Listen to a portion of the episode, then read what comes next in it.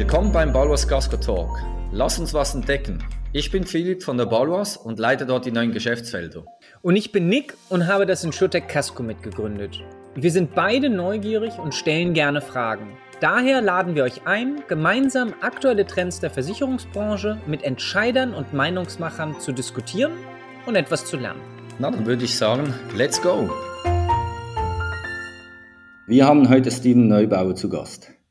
Steven wie, denkt ihr vielleicht? Kennt ihr nicht? Was ihr aber definitiv kennt, ist das führende Vergleichsportal der Schweiz Comparis, wo Steven seit drei Jahren CEO ist. Für unsere deutschen Gäste, Comparis ist ein Gigant in der Schweiz und das Check24 der Schweiz sozusagen. Danke, dass du dabei bist. Für einige unserer Zuhörer gegebenenfalls auch spannend, dass du davor als Berater und Entscheider nicht aus der Finanz- oder Versicherungsbranche kommst, sondern in den Medien unterwegs wärst. Aber stell dich doch gleich mal am besten selber vor. Wer bist du und was tust du? Ja, ganz herzlichen Dank für die Einladung, Nick und Philipp. Ähm, und der Nick muss mal noch sein Handy ausmachen, dass es dann nicht immer die ganze Zeit so piepst. Ja? Das war ich. Also ich, ich bin sehr gut. Ähm, ja, ich bin jetzt seit gut drei Jahren CEO von Comparis. Comparis ähm, ist eine Vergleichsplattform, ähm, so ähnlich wie in Deutschland eine Check24, eine Verivox. Ähm, vorher war ich Geschäftsführer von der Neuen Zürcher Zeitung in der Schweiz. Also da war ich zuständig für sowohl das digitale als auch das Printprodukt, für die Tageszeitung, für die Sonntagszeitung ähm, und habe dort auch alle B2C und B2B-Geschäfte betreut. Das ist ja das Besondere vielleicht an den Medien, dass man da immer so beide Seiten hat. Ähm, auf der einen Seite die Abonnenten und die Leser und auf der anderen Seite dann eben auch, auch die Werbekunden. Ähm, und davor war ich in der Tat einige Jahre bei McKinsey tätig und habe dort vor allem Unternehmen beraten im Bereich Medien, Telco, Tech, ähm, vor allem in Europa. So, und nicht, selbst, nicht zuletzt bin ich auch noch Vater von vier Kindern und weiß daher um den Mehrwert von einer Plattform wie Comparis, die das Leben manchmal auch ein bisschen einfacher macht.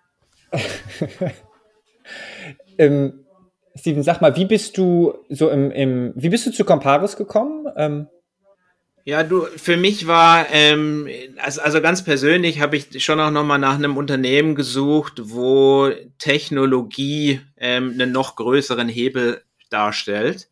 Ähm, und da hat Comparis natürlich sehr gut gepasst. Ähm, und was vielleicht auch ganz gut gepasst hat, Comparis, und das ist auch eine Besonderheit von uns als Vergleichsplattform, das, das haben auch kaum andere Vergleichsplattformen, die ich kenne.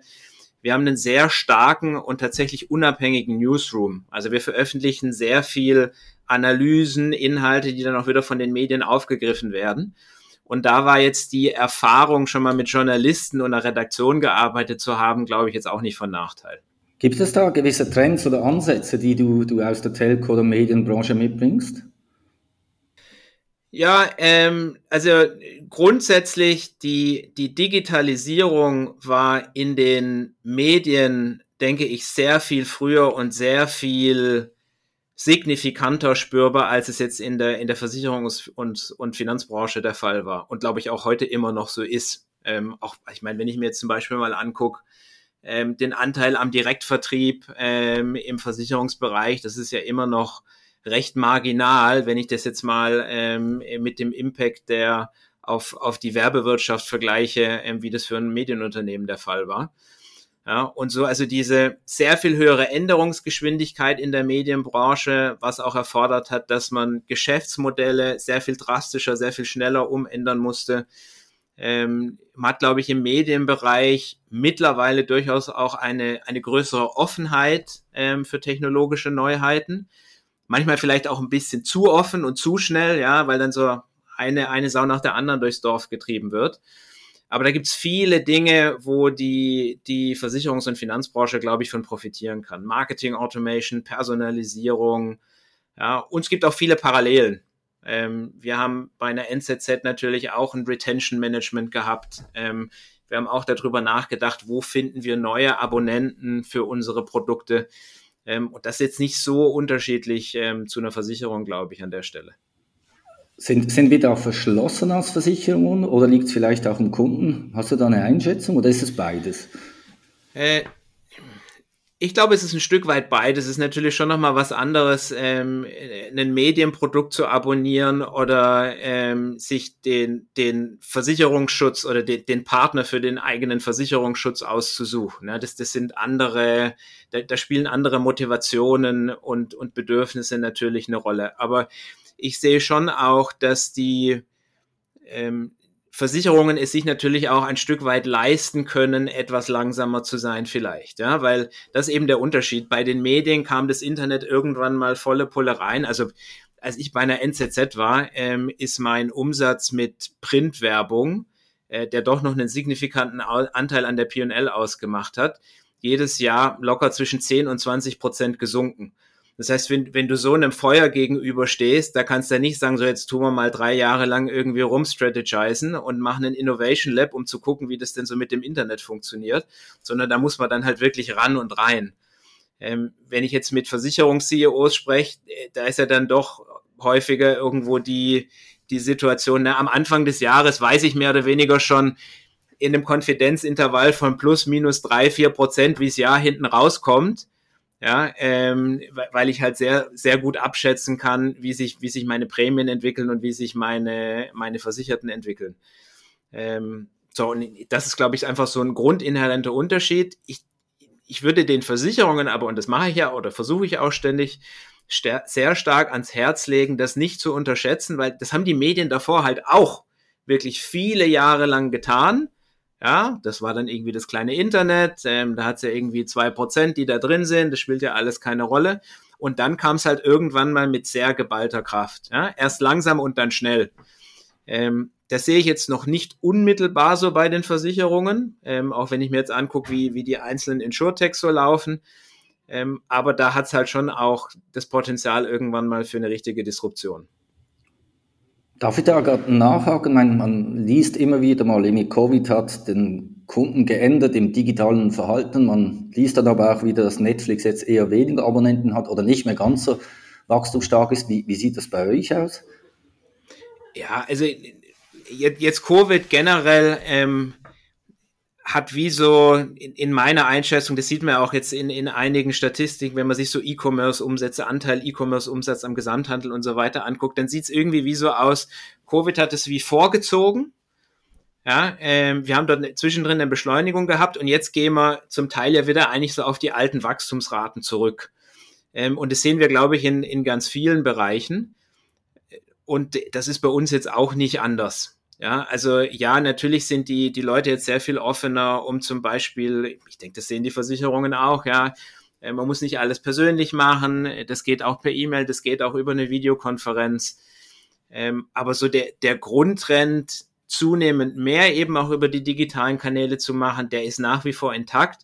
Ich sehe jetzt aber nicht, dass wir dort auf einer äh, auf eine andere Trajektorie gekommen sind, ähm, wo die Beschleunigung nachhaltig höher ist, als, als es ähm, davor der Fall war. Ja, ich glaube, das, das kann man konstatieren. Ähm, das ist so die, jetzt sind die verschiedenen Märkte immer ein bisschen, bisschen unterschiedlicher, aber ich glaube, so das grundsätzliche Verhalten, ich finde, das Vorziehen ist eigentlich ein ganz gutes, Wort. Ich glaube, das, das kennen wir für uns selber halt auch.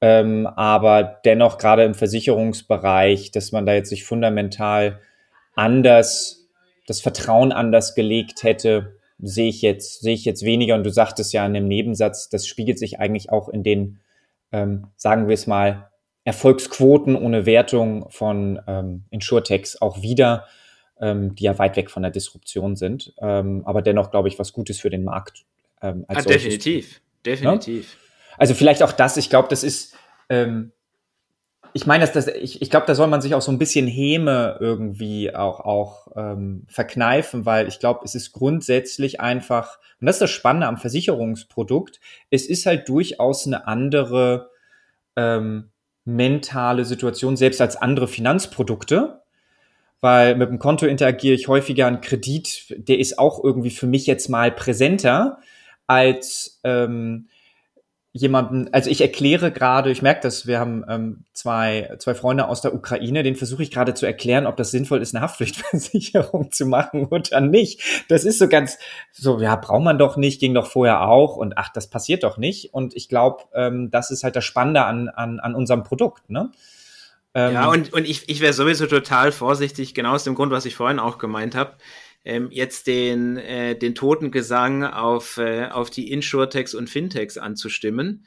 Ja, äh, da erinnere ich mich an so schöne Beispiele wie, ähm, äh, was war das, die, dieses äh, Online-Verkauf von Tiernahrung. Ich glaube, die, die Version, die pleite gegangen ist, war, glaube ich, pet.com.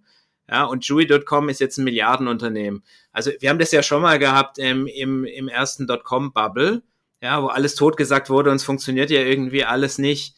Ähm, es war einfach noch ein wenig zu früh. Ähm, aber jetzt, 20 Jahre später, ähm, dominieren diese Unternehmen ähm, unser Leben und auch weite Bereiche der Wirtschaft. Ähm, und klar wird es jetzt auch einige von den Insurtechs, die jetzt in den Übertreibungen der letzten zwei Jahre hochgehypt wurden, die wird es wahrscheinlich verreißen.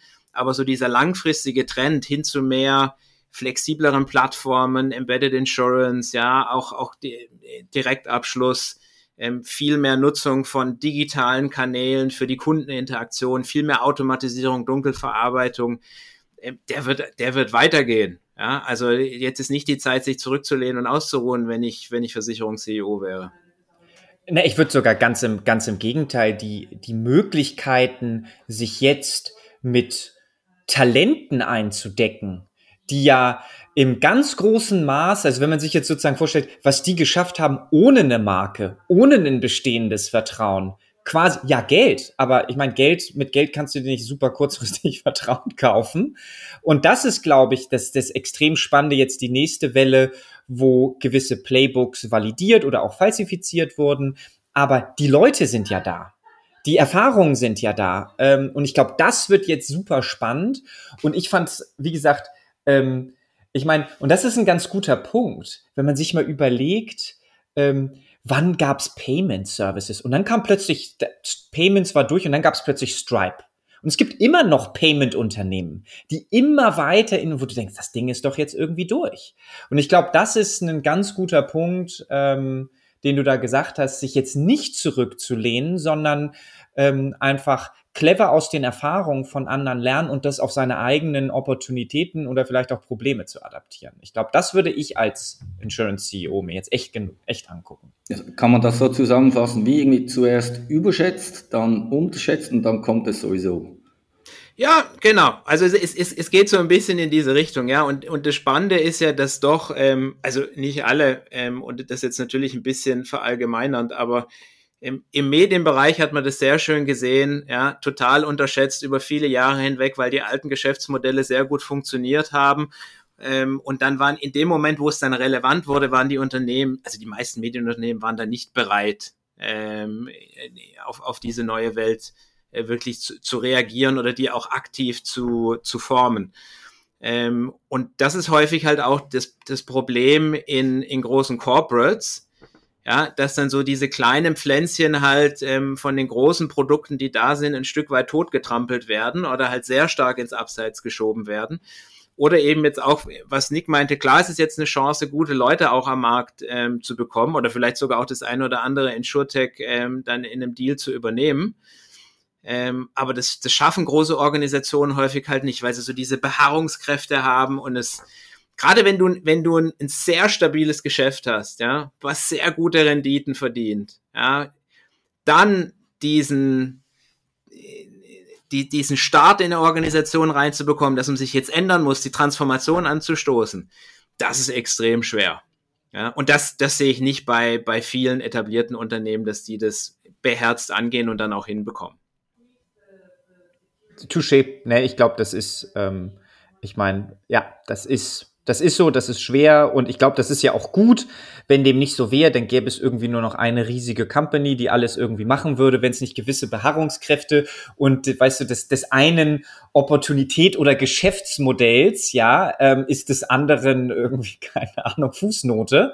Und dann dreht sich die Welt halt ein bisschen weiter und das, ähm, also von daher, ähm, um das auch zusammen zu, also wie ich das zusammenfassen würde, das sage ich auch immer, Leute, wir sind da noch ganz am Anfang bei InsurTech im Sinne von, wie kann Technologie ähm, die Absicherung von Risiken ähm, sinnvoll besser gestalten. Da sind wir echt noch am Anfang und das ist doch auch eigentlich ganz cool. Ja, weil ich glaube, also zumindest Philipp und ich werden das doch ich noch der Branche auf jeden Fall noch eine Weile, eine, eine, eine Weile treu bleiben. Wenn wir jetzt vielleicht einmal zurück zu Comparis und einem Geschäftsmodell. Ich glaube, Vergleichsportal sagt den meisten Leuten was. Magst du aber vielleicht einmal so aus deiner, aus, aus eurer Selbstwahrnehmung, Selbstverständnis. Was ist eure Vision? Wenn ihr eine Vision habt, äh, braucht man ja heutzutage so gefühlt. Und was ist eigentlich euer Geschäftsmodell? Wie, wie verdient ihr Geld? Ja, also grundsätzlich ist unser Ziel, ähm, vereinfacht gesagt, das Leben der Schweizer Konsumenten einfacher zu machen. Ja, wir bieten ähm, Tools und Informationen, um die Entsch Entscheidungen in Versicherungs- und Finanzprodukten zu, äh, also die, die Entscheidungsfindung äh, versuchen wir zu unterstützen von Konsumenten. Ja, wir treffen nicht die Entscheidungen für unsere Nutzerinnen und Nutzer, sondern wir geben Hilfestellung dabei mit Transparenz, mit, mit ähm, Vergleichsprodukten, wo man Dinge vergleichen kann, die sonst sehr umständlich oder schwierig zu vergleichen sind, wenn man das selber macht. Also letzten Endes appellieren wir auch an so einen Grundschweizer Wert, nämlich ähm, die Eigenverantwortung ja, ähm, und damit entsprechend die Hilfestellung zu bieten. So, und da sind wir heute ähm, auch durch die Vorarbeit der letzten 26 Jahre, und es gibt schon seit 26 Jahren, wir sind jetzt wirklich eigentlich ein digitaler Dinosaurier, muss man sagen, ähm, sind wir wirklich die, die Consumer Empowerment Plattform in der Schweiz, wenn man sich das so anschaut. So, und was die Geschäftsmodelle angeht, ähm, haben wir deren drei. Ähm, das Wichtigste für uns ist das Thema ähm, Lead Generation. Also wenn du, Nick, bei uns auf die Plattform draufkommst und machst zum Beispiel einen Vergleich für eine Autoversicherung, ja, dann, dann gibst du da entsprechend deine, deine Daten zum Fahrzeug ein und was du suchst, Vollkasko, Teilkasko und so weiter. Dann siehst du bei uns in der Übersicht, was gibt's denn da eigentlich alles im Schweizer Markt. Ähm, und dann sagst du vielleicht, ähm, ich will jetzt von der Baloise gerne ein Angebot haben. Ja?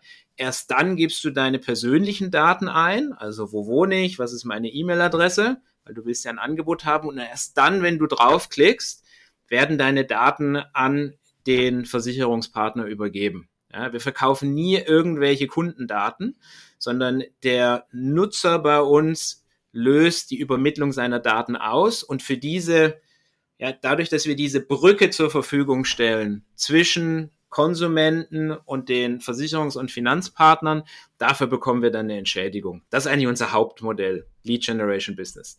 Ähm, das zweite ist das Thema Brokerage. Da gehen wir einen Schritt weiter, weil beim Lead hat ja die Versicherung das Risiko, ob der Abschluss dann tatsächlich auch zustande kommt oder nicht. Wir haben dort relativ hohe Conversion-Raten, weil die Nutzer, die zu uns kommen, einen relativ hohen Intent haben, die haben großes Interesse an diesen, an diesen Themen.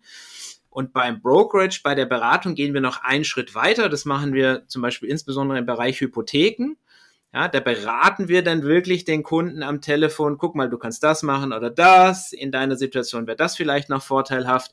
Und da liefern wir dem Finanzierungspartner dann wirklich einen Abschluss.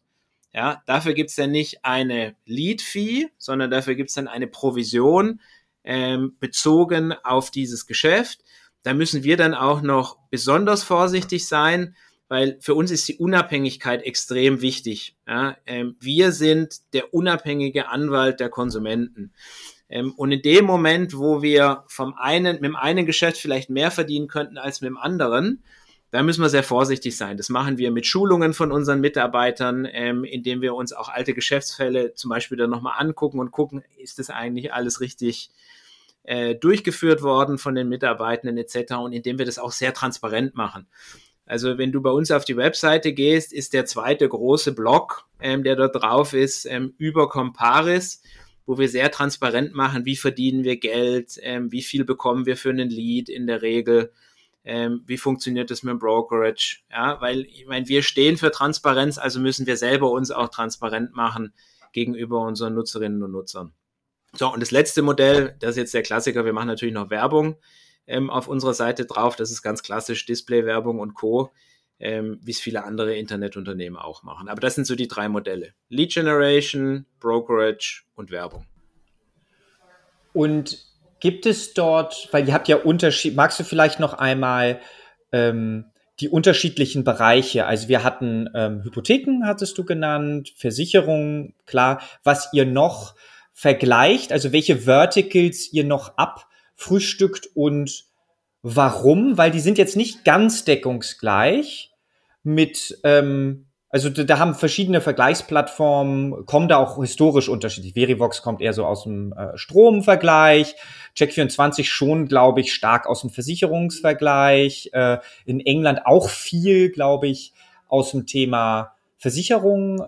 Ne? Ähm, und wie das bei euch so ähm, aufgebaut ist und wo du vielleicht auch ähm, hin willst oder wo du einfach äh, Opportunitäten siehst. Äh, weil ähm, was sagtest du? Ähm, Custom Empowerment, das ist ja ein schön breites Feld. so. Ja, in, in, in der Tat. Ja. Also ich meine, wir, wir sind recht breit aufgestellt und wie du es richtig gesagt hast, ist es häufig auch irgendwo so ein bisschen historisch gewachsen, auch in den einzelnen Ländern. Und das hängt auch sehr stark dann noch mit der Regulierung zusammen. Ja, also wir decken heute ähm, den Versicherungsbereich mehr oder weniger komplett ab. Ähm, für uns ist die Krankenversicherung dort ein sehr wichtiges Produkt. Das, das ist halt auch nochmal ein Spezialfall in der Schweiz ähm, für die deutschen Zuhörer.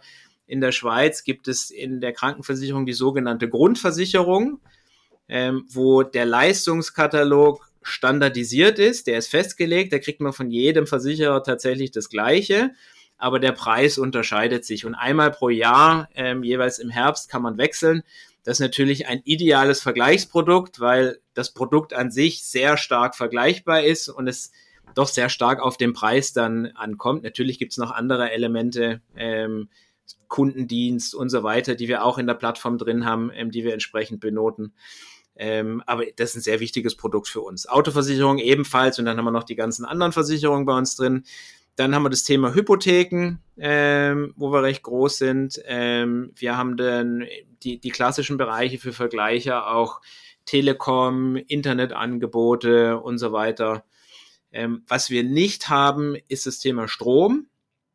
Auch das perfekte Vergleichsprodukt, ja, weil am Ende ist es der Preis, der kommt halt aus der Steckdose der Strom. Ähm, wo er dann herkommt, ist den meisten Leuten wurscht. Wobei da kommen jetzt ja auch ein bisschen die ESG-Kriterien dann allmählich rein. Ähm, aber der Markt ist in der Schweiz reguliert, das heißt, er ist nicht liberalisiert. Ich kann mir nicht meinen Stromanbieter aussuchen, sondern da, wo ich wohne, wird mir eben einer vorgegeben. Insofern ist es für uns kein, kein Marktfeld. Wir haben dann noch ähm, einen Bereich, äh, der ist sehr speziell auch in der Schweiz. Ähm, ich glaube, da sind wir ähm, das einzige Vergleichsunternehmen, ähm, zumindest in Europa, von dem, was ich weiß, ähm, wir aggregieren auch die ganzen Immobilieninserate und Autoinserate. Ja, in der Schweiz gab es zumindest bis vor kurzem ähm, zwei, drei unabhängige große Spieler in dem Bereich. Das heißt, als Nutzer, ähm, wenn ich einen kompletten Überblick haben will, ähm, wo kann ich denn was mieten, wo kann ich was kaufen in verschiedenen Bereichen, da muss ich dann immer auf verschiedene Anbieter draufgehen, ähm, was sehr umständlich ist. Wir aggregieren das alles ähm, und wir sind so ein bisschen, man kann sagen, wie das Google der Immobiliensuche da dabei. Ja, also wir machen das wiederum zugänglich. Ist für uns auch ein wichtiges Produkt, weil es eine, äh, ein hohes Engagement hat und eine hohe Frequenz der Nutzung. Ähm, während natürlich so ein Versicherungsvergleich, den mache ich halt nicht jede Woche oder auch nur jeden Monat, sondern wenn es gut läuft, irgendwie einmal im Jahr. Ähm, und deshalb sind, sind diese Produkte für uns natürlich auch spannend. Ja, wo wir jetzt noch nicht drin sind, wenn ich jetzt mal mit anderen Ländern vergleiche, ist so der Bereich Reisen zum Beispiel. Ähm, wir haben einen Preisvergleich für, für E-Commerce-Anbieter. Also wenn du jetzt irgendwie was kaufen willst, wo, wo findest du das am günstigsten? Ähm, wir haben aber keinen eigenen E-Commerce-Shop, wie es jetzt zum Beispiel eine, eine Check24, glaube ich, hat. Ja, die, die haben ja auch viele Produkte, die, die wieder auf die Frequenz auf der Webseite einzahlen. Gerade Reisen ist dort ein, ein großes Thema. Ja, genau, Pauschalreisen so Handy, zieht extrem. So Handy, Fest, äh, Handyverträge, ich glaube sowas. Das haben wir auch. Okay. Das haben wir ja. auch, aber auch das hat nicht so eine super hohe Frequenz, ja, weil auch das tust du ja nicht jeden Monat irgendwie ändern. Ähm, und ich meine, um auch den, den, den Schritt hier nochmal zurückzumachen, ja, für Versicherer, aber insbesondere auch für uns, das Entscheidende ist ja immer so die Frage, wann und warum ändert ein Mensch sein Verhalten? Und da gibt es so ein ganz einfaches Modell von BJ Fogg von Stanford, ja, der sagt, damit die Wahrscheinlichkeit, dass ein Mensch sein Verhalten ändert, relativ hoch ist, müssen drei Sachen gleichzeitig zusammenkommen. Es braucht eine ausreichend hohe Motivation, es braucht die Fähigkeit, es zu tun. Und wenn die beiden hoch genug sind, dann funktioniert so ein Trigger. Also zum Beispiel eine, eine Marketingmaßnahme oder eine Empfehlung von einem Freund oder sowas. So, und, und wenn du jetzt auf die, die meisten der Finanz- und Versicherungsprodukte guckst, dann hast du das Problem, die Motivation ist extrem niedrig, ja, fast schon negativ. Es geht um Tod, es geht um Risiko, damit will ich mich nicht befassen. Die Fähigkeit ist auch eingeschränkt, weil es ist klein gedruckt, es ist komplex, ich verstehe das häufig ja gar nicht, was da passiert. So, und deshalb müssen ja auch viele Versicherer massiv in Marketing investieren, um die Leute ansatzweise über diese, über diese Handlungsschwelle drüber, drüber zu lupfen. Ja, so, wird gerne dann auch so ein bisschen mit einem der größten Motivatoren überhaupt gemacht, nämlich Angst. Ja, sind sie ausreichend versichert? Ist ihre Familie abgesichert im Todesfall und, und, und? Aber, aber das kostet, ähm, das kostet relativ viel. Und deshalb ähm, suchen halt auch einige von diesen Plattformen ähm, mit zu diesen eher hochmotivierenden Produkten ähm, dann darüber Engagement und Traffic zu kriegen, weil, hey, mit meiner nächsten Urlaubsreise befasse ich mich natürlich sehr gerne. Ja, gerne gehe ich dort ähm, auf die Plattform drauf und schaue mal, was gibt's denn alles im Angebot, wo kriege ich irgendwie günstig was und oh, ich bin ja gerade da, ja genau, meine Autoversicherung fällt, wird ja demnächst ähm, irgendwie wieder fällig. Vergleiche ich doch schnell, wenn ich schon mal eben hier bin. Ja, so, und das, also die, dieses Thema ähm, Pauschalreisen war, glaube ich, bei Check dort ähm, ein, ein recht wichtiger Faktor. Bei uns ist es eben dieses Thema Immobilienaggregation, also die Immobilieninserate und Autoinserate und sowas. Das zieht bei uns dann auch viele Leute an. Kenne ich. Für die Zuschauer aus Deutschland, also deine Krankenkasse, die kostet pro Monat irgendwie zwischen 200 und 600 Franken. Und es ist immer noch so, dass sich viele, obwohl das äh, Produkt vergleichbar ist, nicht, nicht äh, jährlich ändern. Hä? Kannst du uns vielleicht noch erwähnen? Also du hast jetzt gesagt, es gibt da neue Ideen. Wie kommt ihr auf neue Ideen und wie setzt ihr die um und bricht ihr die zum Teil auch mal ab? Gibt es da irgendwie KPIs oder? Ja, natürlich brechen wir auch Sachen ab, ja. Ähm, wobei wir jetzt in den ähm, in den letzten drei Jahren, seit ich da bin, doch sehr stark auf die Modernisierung und die Transformation ähm, der bestehenden Produkte ausgerichtet sind. Ja, also ich habe ja schon gesagt, ähm, Comparis ist äh, jetzt 26 Jahre alt, da ist in der Vergangenheit halt doch auch einiges irgendwo liegen geblieben, was ein Tech-Stack angeht, Data-Tech-Stack, Marketing Automation und so weiter. Und da haben wir jetzt vor allem in der Vergangenheit, also in den letzten drei Jahren, jetzt seit ich hier bin, den Fokus drauf gelegt. Also viel wirklich die, die, die Klempnerarbeit unten in den Rohren, in der Infrastruktur, wo du draußen erstmal noch gar nichts siehst auf der Seite.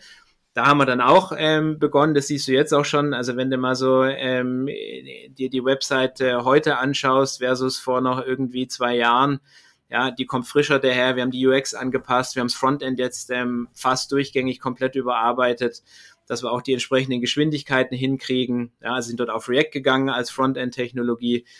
Ähm, und, und, insofern haben wir viel investiert in die bestehenden Produkte, um die besser, einfacher und schneller zu machen ähm, für unsere Nutzerinnen und Nutzer. Ähm, wir haben immer mal auch wieder so kleine Versuchsballons links und rechts gemacht. Wir haben zum Beispiel während der Pandemie dann mal einen, einen Kurzarbeitsrechner erstellt, ja, wo du dann in der Schweiz eben nachgucken konntest, hey, was heißt denn das eigentlich für mich? Ähm, was, was, was sind die Implikationen für mich, zum Beispiel als Familie? Ähm, wir haben jetzt aber noch nicht ähm, äh, so, so riesengroße ne, neue Produkte losgetreten. Äh, bis auf einen Bereich, ähm, das, das machen wir so ein bisschen wie als Corporate Venture ähm, aktuell, das ist der Gesundheitsbereich. Dafür haben wir auch eine eigene kleine Gesellschaft gegründet, ähm, Navisano heißt es, ähm, wo wir zum Beispiel in so den Bereich reingehen, Spitalvergleich, Ärztevergleich, ähm, Gesundheitsinformationen, ähm, wo wir uns vielleicht so versuchen, so, ja, also mal ausprobieren, ob wir da uns darüber auch ein neues Standbein aufbauen können. Ja, aber klar, also weißt du, bei uns, wir, wir arbeiten mittlerweile voll agil. Ähm, äh, wir haben, soweit es nur irgendwie geht, ähm, Empowered Product Teams, ähm, wobei wir da beileibe noch nicht am Ende angekommen sind, ähm, was man dort machen kann. Ich selber glaube extrem an äh, daran, Entscheidungen zu delegieren, dorthin ähm, mit dem richtigen Kontext, ähm, wo, wo dann tatsächlich auch die Action passiert. Also ich nehme nicht ähm, bei mir die, die kleinen Fitzelchen Entscheidungen ab, ja, sondern das müssen die Produktteams machen, damit die schnell vorankommen und, und schnell entscheiden und schnell rennen können. Und ähm, vielleicht noch ein Punkt ähm, zum, zum Geschäftsmodell, weil ich glaube, ähm, also verstanden, Werbung verstanden, Lead-Gen auch verstanden, Provisionsmodell Brokerage auch verstanden. Jetzt vielleicht zwei ähm, oder, oder drei Aspekte, die ähm, ja. da manchmal hervorkommen. Das eine ist, ähm, habt ihr, ähm, ist es bei euch, gut, Leadgen ist ja immer einmalig, ähm, bei den Provisionen ist es eher Abschlussprovisionen oder eher laufende Provisionen? Äh, eher Abschluss. Eher Abschluss. Ähm, wie Argument, wenn da jetzt jemand daherkommt, also es gibt da, gibt es immer ein paar Beispiele, ähm, wo man sagt, na ja, ich als Anbieter, denn ihr hättet jetzt ja einen Anreiz, sozusagen mich als Kunden immer wieder zum Wechseln zu animieren, weil ihr auf Basis einer Abschlussprovision vergütet werden würdet. Ähm, und damit treibt er einfach den Preis nach unten, etc. etc. Ähm, hörst du solche Einwände? Und ähm, falls nein, wie würdest du darauf reagieren? Falls ja, wie reagierst du auf sowas? Ja, also grundsätzlich, ähm, ich hätte ja gar nichts ähm, gegen Bestandsprovision. Ne? Ähm, die meisten Anbieter in der Schweiz ähm, finden aber die Abschlussprovision attraktiver. Ähm, deshalb ist es eigentlich gar nicht durch uns getrieben. Also ehrlicherweise uns, ist uns das eigentlich fast egal. Ja? Ähm, solange wir zu einem, äh, zu einem vernünftigen, zu einer vernünftigen Vereinbarung kommen. Ähm, und am Ende ist mir wichtig, dass wir unseren Nutzerinnen und Nutzern, den Schweizer Konsumenten, permanent die Transparenz bieten. Also was wir nicht machen werden, ist, selbst wenn wir auf irgendeinem Kunden eine Bestandsprovision bekommen sollten, dass wir dann sagen, so, der, der kriegt jetzt aber keine Infos mehr von uns proaktiv zugeschickt. Ja, also für uns gilt halt das Primat ähm, Consumers First. Ähm, und, und, und, und das steht bei uns sowieso mal im Vordergrund. So, und jetzt, was jetzt irgendwie das Thema Preis angeht und ähm, kommen da jetzt dann nur irgendwie die schlechten Kunden rein über Aggregatoren wie Comparis. Ja, also, also erstens mal, den Preis bestimmen ja die Versicherer und nicht wir. Ja, ähm, wir schaffen Transparenz und natürlich führt es dann auch zu Wettbewerb ähm, im Sinne der Konsumenten dass es jetzt nicht allen Anbietern gefällt und die lieber wieder zurück wären, vielleicht in der alten opaken Welt, ähm, wo eben nicht diese Transparenz da war. Äh, das lässt mich jetzt ehrlicherweise nicht so schlecht schlafen, ja. Und, ähm, und ich glaube auch nicht, ähm, wobei da kenne ich jetzt natürlich nicht die internen Kalkulationen der Versicherer, ähm, aber ich glaube nicht, dass ähm, die Nutzer, die über uns kommen, ähm, nicht profitabel sind. Ja, also jetzt nehmen wir mal nur, nur ein Beispiel von den Daten, die wir selber sehen.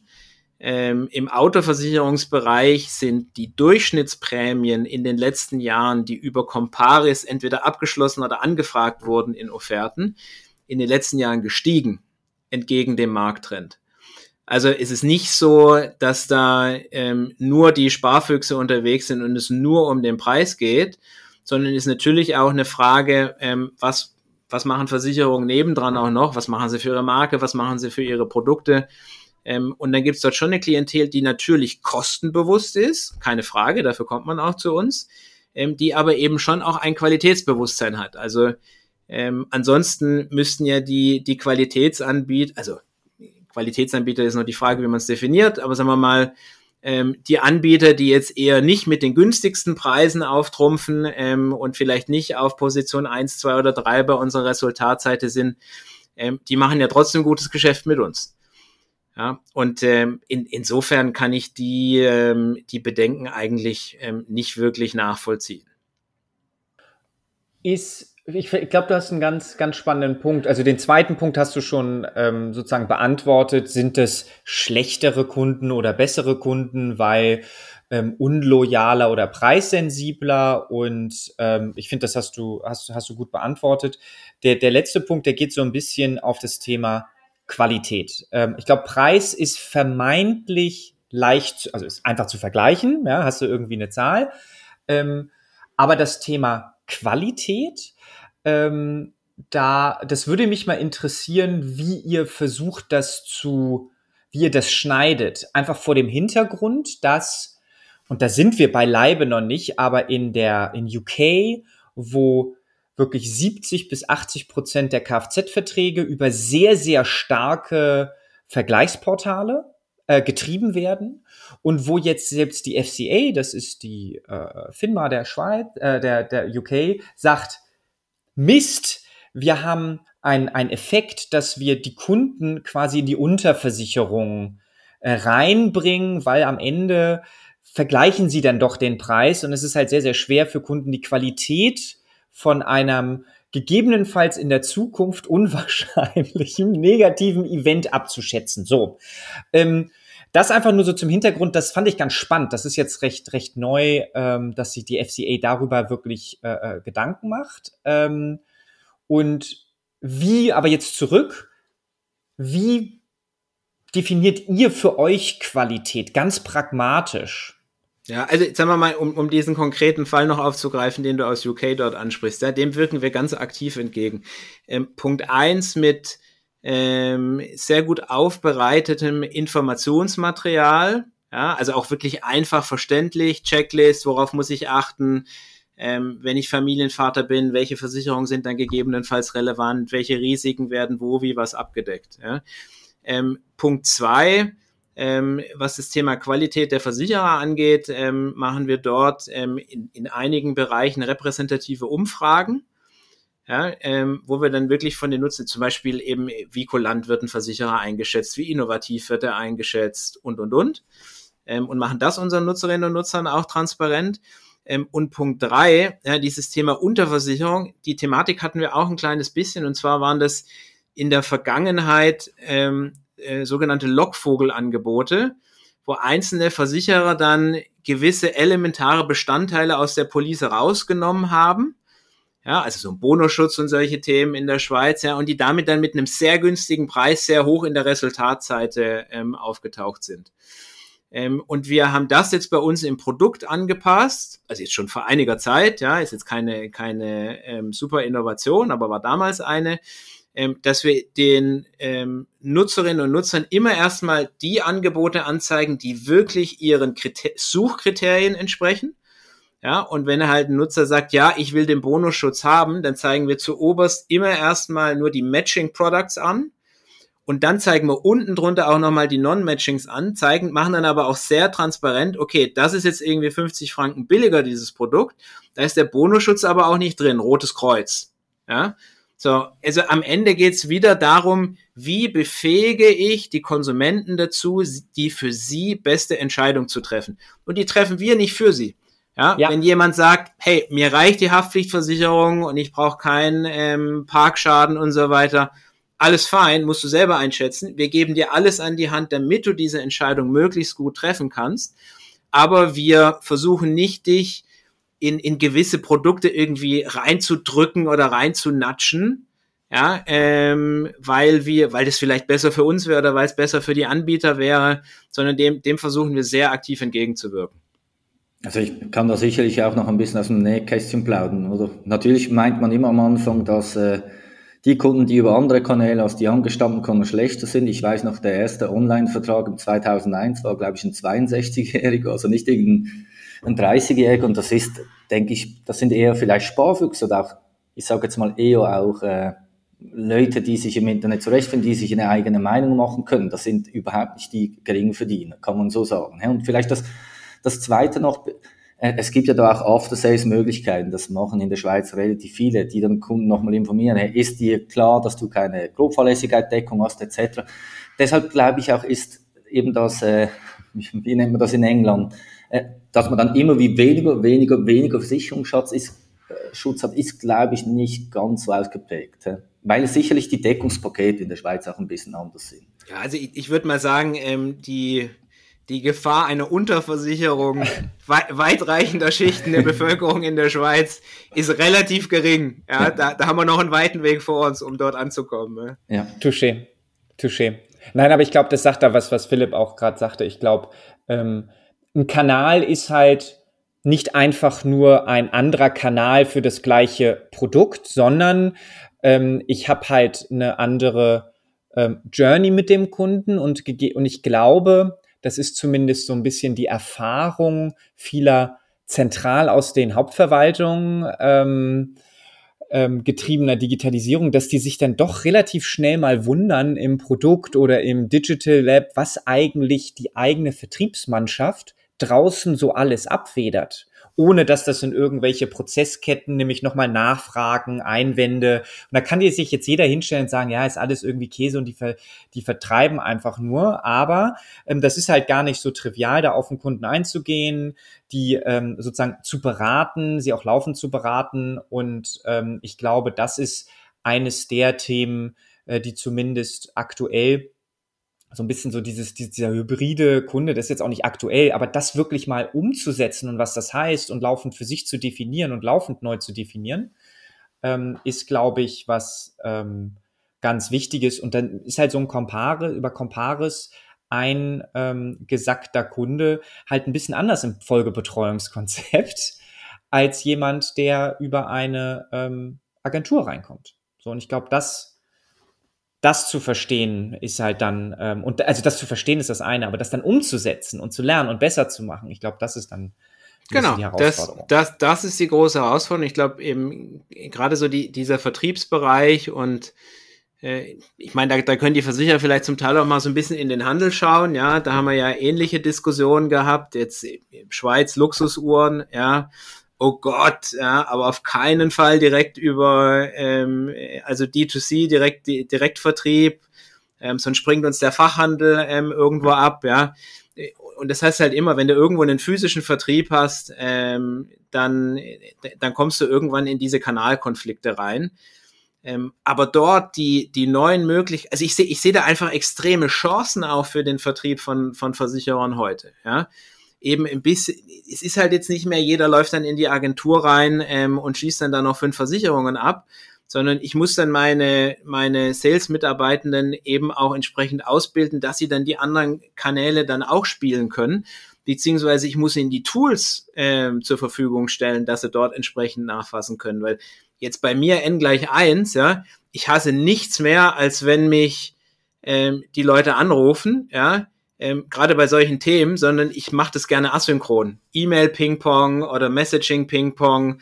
Ähm, ich will dann alle meine Fragen loswerden. Das schreibt dann auch, jemand, wenn mir das jemand aufschreibt, dann verstehe ich es auch nochmal besser, dann, dann habe ich es auch irgendwo schwarz auf weiß. Und ich sehe jetzt auch, einige Versicherer machen das echt gut, finde ich, ja, und holen mich dort auch in, in meinem Informations- und Beratungsbedürfnis sehr gut ab. Und ich gebe dann gerne auch nochmal, ähm, äh, also ich meine, ich habe auch bei einigen Versicherern dann im Nachgang ähm, noch, noch Top-Ups gemacht, ja, und, und zusätzliche Elemente mit reingenommen, weil ich halt gesehen habe, hey, das macht für mich jetzt wirklich Sinn.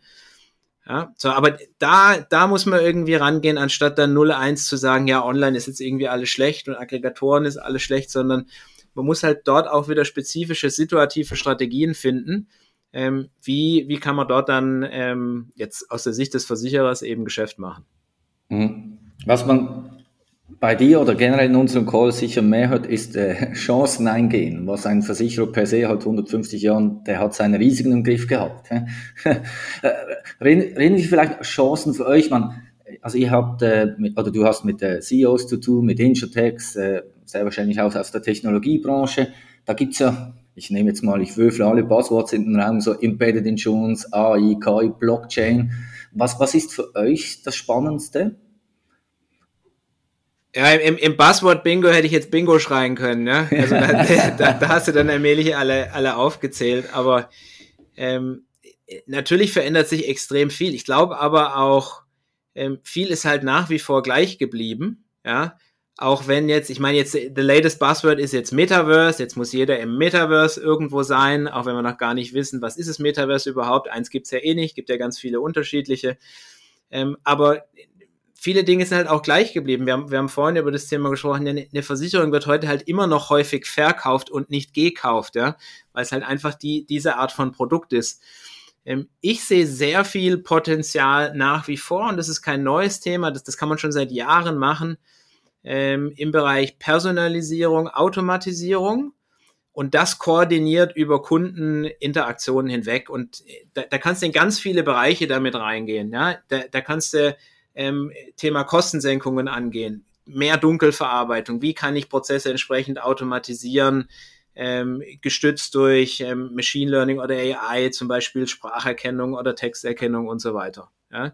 Ähm, das kann dann aber gleichzeitig auch, denke ich, zu einer höheren Kundenloyalität führen, weil zum Beispiel bei mir, wenn ich nicht ewig am Telefon warten muss, um jemand zu sagen, dass ich eine neue grüne Versichertenkarte brauche, ähm, sondern halt einfach irgendwo in meiner App oder Website oder wo auch immer klicken kann, ähm, und ich krieg die dann einfach zugeschickt, ohne dass ich mit irgendjemand interagieren muss. Super, habe ich Zeit gespart ähm, und bin im Zweifelsfall der Versicherung gegenüber loyaler eingestellt. Ja? So, also die, die, da, da gibt es extrem viel, viel Potenzial noch, glaube ich. Das Schwierige ist in vielen Unternehmen, das wirklich auch skalierbar hinzubekommen. Weg von diesen, wir machen mal einen kleinen Piloten und probieren da mal ein bisschen aus, wie, wie irgendwie Schrifterkennung gut funktioniert. Ja, und dafür muss man dann, ähm, und das ist auch was, was wir machen mussten und was wir gemacht haben, dafür muss man dann mal zwei Etagen tiefer steigen. Ja, da sind wir dann nicht irgendwie im repräsentativen ersten Geschoss, sondern da muss man unten in den Keller reingehen ähm, und den Tech-Stack, den Data-Tech-Stack sich mal wirklich angucken, habe ich dort die Voraussetzungen, dass ich solche Tools ähm, äh, und Features überhaupt einsetzen kann und anwendbar machen kann, skaliert über die ganze Unternehmung hinweg und über Produktbereiche ähm, hinweg. Und daran hapert es halt häufig, ähm, weil das ist dann nicht ein sechs Monats Projekt, sondern ist dann halt gerne mal ein zwei bis drei Jahres Projekt, wo man auch nicht nach sechs Monaten schon die ersten positiven Ergebnisse sieht, sondern wo man ganz kontinuierlich dranbleiben muss, wo man die richtigen Leute dafür auch für sich gewinnen muss, dass man die, diesen Weg gemeinsam beschreitet.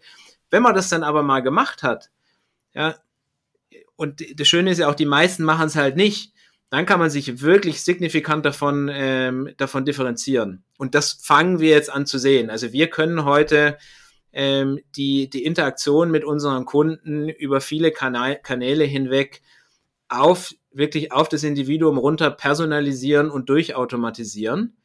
Ähm, und das eröffnet völlig neue Möglichkeiten.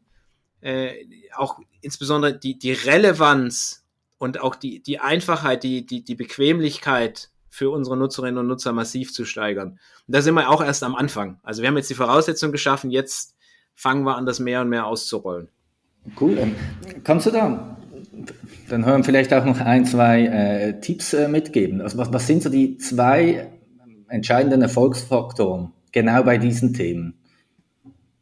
Boah, schwierig. Äh, es, es, ähm, ich meine, letztlich ist es ein Zusammenspiel aus sehr vielen Puzzleteilen. Also ich glaube, ein Erfolgsfaktor ist, dass du in der Geschäftsleitung ein ausreichend hohes Technologieverständnis hast.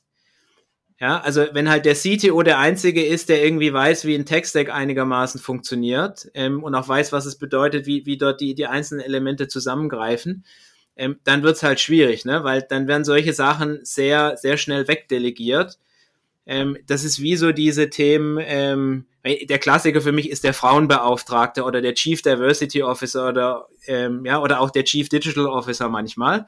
Ja, das brauchst vielleicht manchmal, um das anzustoßen, aber am Ende brauchst du, glaube ich, eine, eine Leadership, die äh, die diese Themen wirklich versteht und auch versteht, dass wenn sie dort Änderungen haben will, dass sie das auch wirklich vorantreiben muss und sich dort halt auch drin weiterbilden muss und verstehen muss.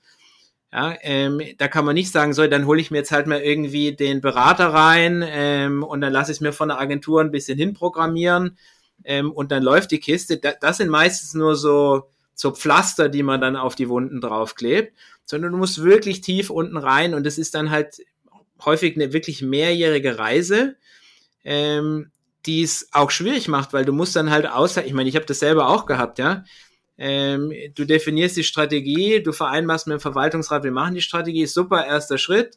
Die Organisation ist dann noch so ein bisschen, oh, kommt denn das dann wirklich? Ja, jetzt schauen wir mal, jetzt hat er da angefangen, gucken wir mal, was kommt. Ja, dann nach, nach irgendwie, sagen wir so neun, zwölf, 15 Monaten fängt die Organisation an zu sehen, wow, jetzt gehen wir wirklich mal die großen Themen an und bauen es irgendwie richtig. Währenddessen hast du dann aber Druck von oben vom Verwaltungsrat, der dir nach sechs Monaten sagt, hey, wo sind denn die Ergebnisse von den Investments, die wir die ganze Zeit tätigen? Ja, so, also du brauchst halt eine etwas längerfristige Perspektive. Da haben wir es jetzt ein bisschen leichter dadurch, dass wir privately owned sind. Ja, ähm, und, und wir solche Sachen auch wirklich langfristig durchziehen können. Ähm, wenn ich jedes Quartal wieder den Bericht abgeben muss, ähm, ist es vielleicht ähm, schon auch ein, ein Stück weit schwieriger. Ich finde vielleicht da, weil ich finde das ganz, ganz spannend. Jetzt, ich glaube, es ist auch nicht unfair zu attestieren, dass viele ähm, aktuelle GL oder Vorstandsmitglieder ähm, weniger technischen Hintergrund benötigt haben als vielleicht in anderen Branchen. Also klar. So, ich glaube, also das ist auch nicht so, das musst du jetzt haben, Edge Badge und sonst bist du doof, sondern sagen wir mal, das wird jetzt wichtiger und das habe ich jetzt vielleicht erkannt. Ähm, bedeutet es dann auch, also was mich immer interessiert, um Verhalten zu verändern, ähm, diese drei Punkte hatte ich mir auch aufgeschrieben, aber ich glaube in sowas wie Forcing Functions. Also du musst irgendwas einbauen, was du laufend halt auch durchnehmen kannst. Und das ist, ich glaube nicht, also es kann nicht sein, es ist nicht die Silicon Valley Reise. Glaube ich nicht. Nein, forget it. Ähm, bringt, ne? null. Sondern ähm, ist es dann sowas, dass man beispielsweise ähm, klar, ähm, man kann, und wir jetzt nicht sagen, wir haben auch, das kannst du dir auch nicht unbedingt einkaufen von extern. Jetzt hol dir mal jemanden von Google und der richtet es dann schon irgendwie. Ähm, sondern bedeutet es dann, wenn man so ein Thema, ein Glaubensthema über, ähm, weil das ist es ja, es ist ja ein Überzeugungsthema, ein Glaubensthema, weil wenn die Daten kurzfristig für sich selber sprechen würden, brauche ich keine Überzeugung. Dann kriegt ja jeder Depp, kann ja irgendwelchen positiven Daten rein irgendwie folgen. Bedeutet es dann zu sagen, sucht euch beispielsweise Personalisierung, Automatisierung aus, macht das über drei Jahre, aber wenn du es wirklich meinst, lieber, liebes GL-Mitglied, dann musst du hier dich in das da musst du in den Maschinenraum, du musst dir das anhören, du musst dir das erklären lassen, du musst dir das reporten lassen. Also du musst dann halt auch Aufmerksamkeit auf dieses Thema richten. Ist für dich selber hinterfragen, sonst lernst du es nicht oder wie macht man es? Gibt man, geht man da noch mal in der Schweiz nach St. Gallen und holt sich noch mal so einen digitalen Führerschein oder oder was? Also du weißt, was ich meine, ne? Also ja, es gibt da ja ähm, ja du weißt du, grundsätzlich glaube ich, gibt es ja bei all diesen Fragen ähm, keine allgemeingültige Antwort. Es ist immer situativ. Was ist deine Startbasis? Ja, was, wie, wie sieht deine technische Plattform heute aus? Also wie, wie stark ist es im Argen? Wie gut kannst du darauf ansetzen? Ähm, was für Leute hast du im Haus? Ähm, hast du Leute im Haus, die, die die neue Welt verstehen? Ja oder nein? Und, und, und. Also insofern schon mal vorneweg, immer situativ. Ja. Und ähm, dann glaube ich aber tatsächlich, dass es schon sehr stark ähm, über die, im, im ersten Schritt mal über die Führung getrieben ist. So, und das kann jetzt halt entweder sein, indem ich mich selber, wenn ich das mag, sehr tief dort reinversetze. Aber ich glaube, du musst halt zumindest mal, das, was du jetzt gesagt hast, du musst es dir zumindest mal wirklich im Detail anhören, die richtigen Fragen stellen und versuchen zu verstehen. Das heißt jetzt nicht, dass ähm, der Versicherer, Versicherungs-CEO ähm, im Detail verstehen muss, wie machen wir das Load Balancing und, und wie mache ich die Website und und und die, die, die wirklich die, die äh, sehr tiefen technischen ähm, Spezifika. Aber ich muss zumindest so weit äh, gehen, dass ich meinem CTO, meinem Chief Data Officer, meinem CMO, meinem Chief Product Officer kritische Fragen stellen kann um zu checken, haben die Leute, die ich dort an Bord habe, haben die die notwendigen Fähigkeiten und Erfahrungen, um das ähm, dann eben auch umzusetzen in, in einer mittelgroßen bis großen Organisation. So, und das kann ich halt schon nochmal, jetzt nimmst du ganz konkret ähm, bei CTOs, ja, ich meine, dann triff halt einfach mal ähm, fünf CTOs von, ähm, von Insurtechs, dann triffst du noch irgendwie drei, vier äh, äh, ähm, Tech-Provider, die wollen dich eh die ganze Zeit sehen, ja, musst halt die richtigen sehen und nicht nur die, die irgendwie lustig daherreden. So, und, und dann stellst du dort mal die Fragen und findest mal irgendwie raus, worum geht's denn eigentlich? Was muss ich verstehen? Was sind die wesentlichen Elemente? Strukturierst das durch. Und dann gehst du wieder zu deiner Organisation zurück und überlegst dir, hey, habe ich eigentlich die richtigen Leute dafür an Bord? Ja, können die das? Traue ich das denen zu? Ähm, und wenn nicht, dann, dann musst du zuallererst mal dort rangehen. Ja, weil wenn du nicht ähm, eine oder einen CTO hast, ähm, dem du zutraust, so eine Reise dann auch tatsächlich mitzugestalten und umzusetzen, ähm, dann, dann geht's halt dort los, ja. Ja, danke. Sehr spannend. Ich habe mal auf die Uhr geschaut. Ich glaube, wir können noch stundenlang äh, weiterreden. Wir machen gleich eine, eine, ganze Staffel draus, aber wir können das eine oder andere sicherlich doch nochmal noch mal vertiefen, vielleicht in einem zweiten äh, Podcast.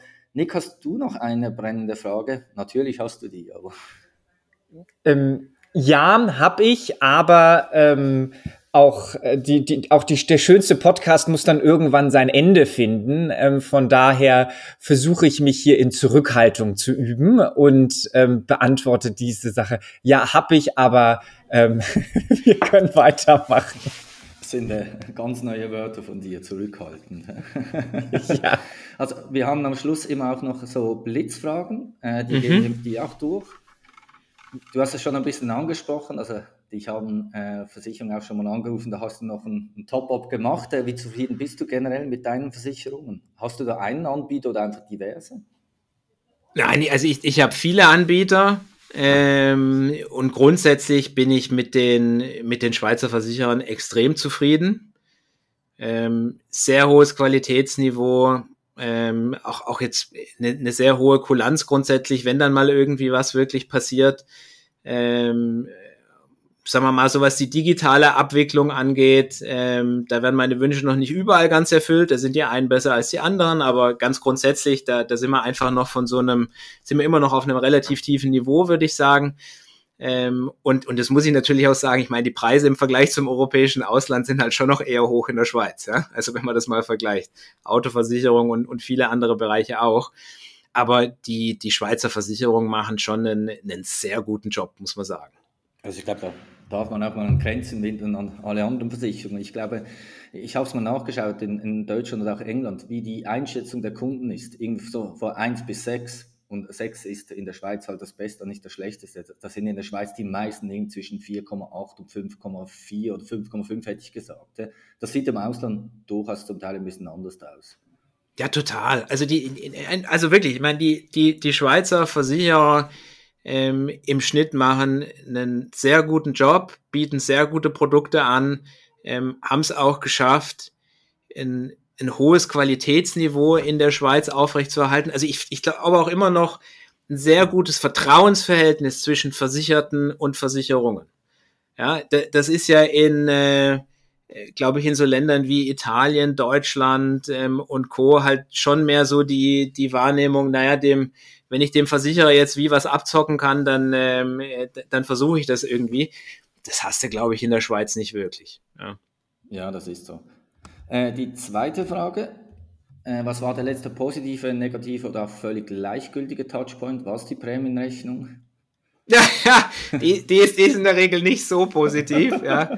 Ähm, nein, aber positiv war bei mir, ähm, ich habe vier Kinder, ja, und bei mir fällt dann, dann doch gerne auch mal irgendwie dann so ein Smartphone oder Tablet runter. Ähm, und da freue ich mich eben tatsächlich über ein, über ein Upgrade, ähm, was mir mal, also bös gesagt, nicht aufgeschwatzt, sondern empfohlen wurde. Ähm, das ist diese Hausratskasko-Versicherung, ja, wo dann die, die Bildschirme mitversichert sind. Und bisher hat mein Versicherer mich auch noch nicht aus, aus dieser Casco rausgeworfen, weil bei der Anzahl von Screens, die kaputt gegangen sind in den letzten Monaten, sind wir da, glaube ich, allmählich fast an der Grenze, ja. Okay, ja. ähm, dann die letzte Frage ist noch, was denkst du, wie sich das Kundenverhalten verändern wird in den nächsten fünf Jahren? Wenn ich jetzt zugehört habe, kann ich die Frage sehr wahrscheinlich schon selber beantworten. Es geht sehr wahrscheinlich eher halt langsam, aber stetig weiter. Hm? Ja, ich, ich glaube auch. Ich glaube nicht, dass sich jetzt so viel so schnell ähm, ändern wird. Jetzt auch meine Bedürfnisse, was Versicherungsdeckung angeht, ähm, die ändern sich ja jetzt nicht irgendwie jeden Monat, ja, sondern das sind ja wirklich ähm, längere Zyklen. Ähm, ich glaube, es gibt dann schon gewisse Bereiche, wo es interessant werden könnte, aber ich weiß nicht, ob das jetzt in fünf Jahren kommt. Also zum Beispiel das ganze Thema autonomes Fahren ja, wo du dann, wo sich ja dann die Frage ist, wer ist eigentlich nachher noch der Versicherungsnehmer? Ähm, ist es dann, ähm, weiß nicht, ist es dann Tesla? Tesla hat jetzt, glaube ich, auch eine eigene Versicherung irgendwie ins Leben gerufen vor nicht allzu langer Zeit, ja. Also habe ich dann gar keine Versicherung mehr, weil ich einfach nur noch irgendwo ein Abo habe. Auch die, die ganzen Abo-Angebote im Autobereich ähm, spielen dort, glaube ich, äh, zunehmend eine Rolle. Das, das könnte schon interessant werden und, und einige Implikationen haben, was, was sich dort dann verändert. Ja. Okay. Alles klar, wir sind durch. Vielen Dank, äh, lieber Steven. Vielen Dank auch wieder mal dich, äh, an dich, äh, Nick. Ich denke, auch dieses Mal haben wir wieder spannende äh, Themen dabei gehabt, welche man eigentlich vertiefen müsste. Ich hoffe, den Zuschauern hat es auch gefallen. Auf ein anderes Mal und nochmals ganz herzlichen Dank euch beiden. Danke Tschüss. euch. Danke euch. Frohes Schaffen. Tschüss. Das war's vom Balwas Casco Talk. Feedback soll ja bekanntlich ein Geschenk sein und Philipp und ich lassen uns gerne reichlich beschenken und freuen uns daher auf eure Anregung. Kontaktiert uns über LinkedIn oder per Mail auf baluascasco.casco.io. Keine Sorge, ihr findet die E-Mail in den Shownotes. Wenn ihr nichts verpassen wollt, folgt diesem Podcast auf Spotify oder abonniert ihn bei Apple Podcast. Wir hören uns beim nächsten Mal.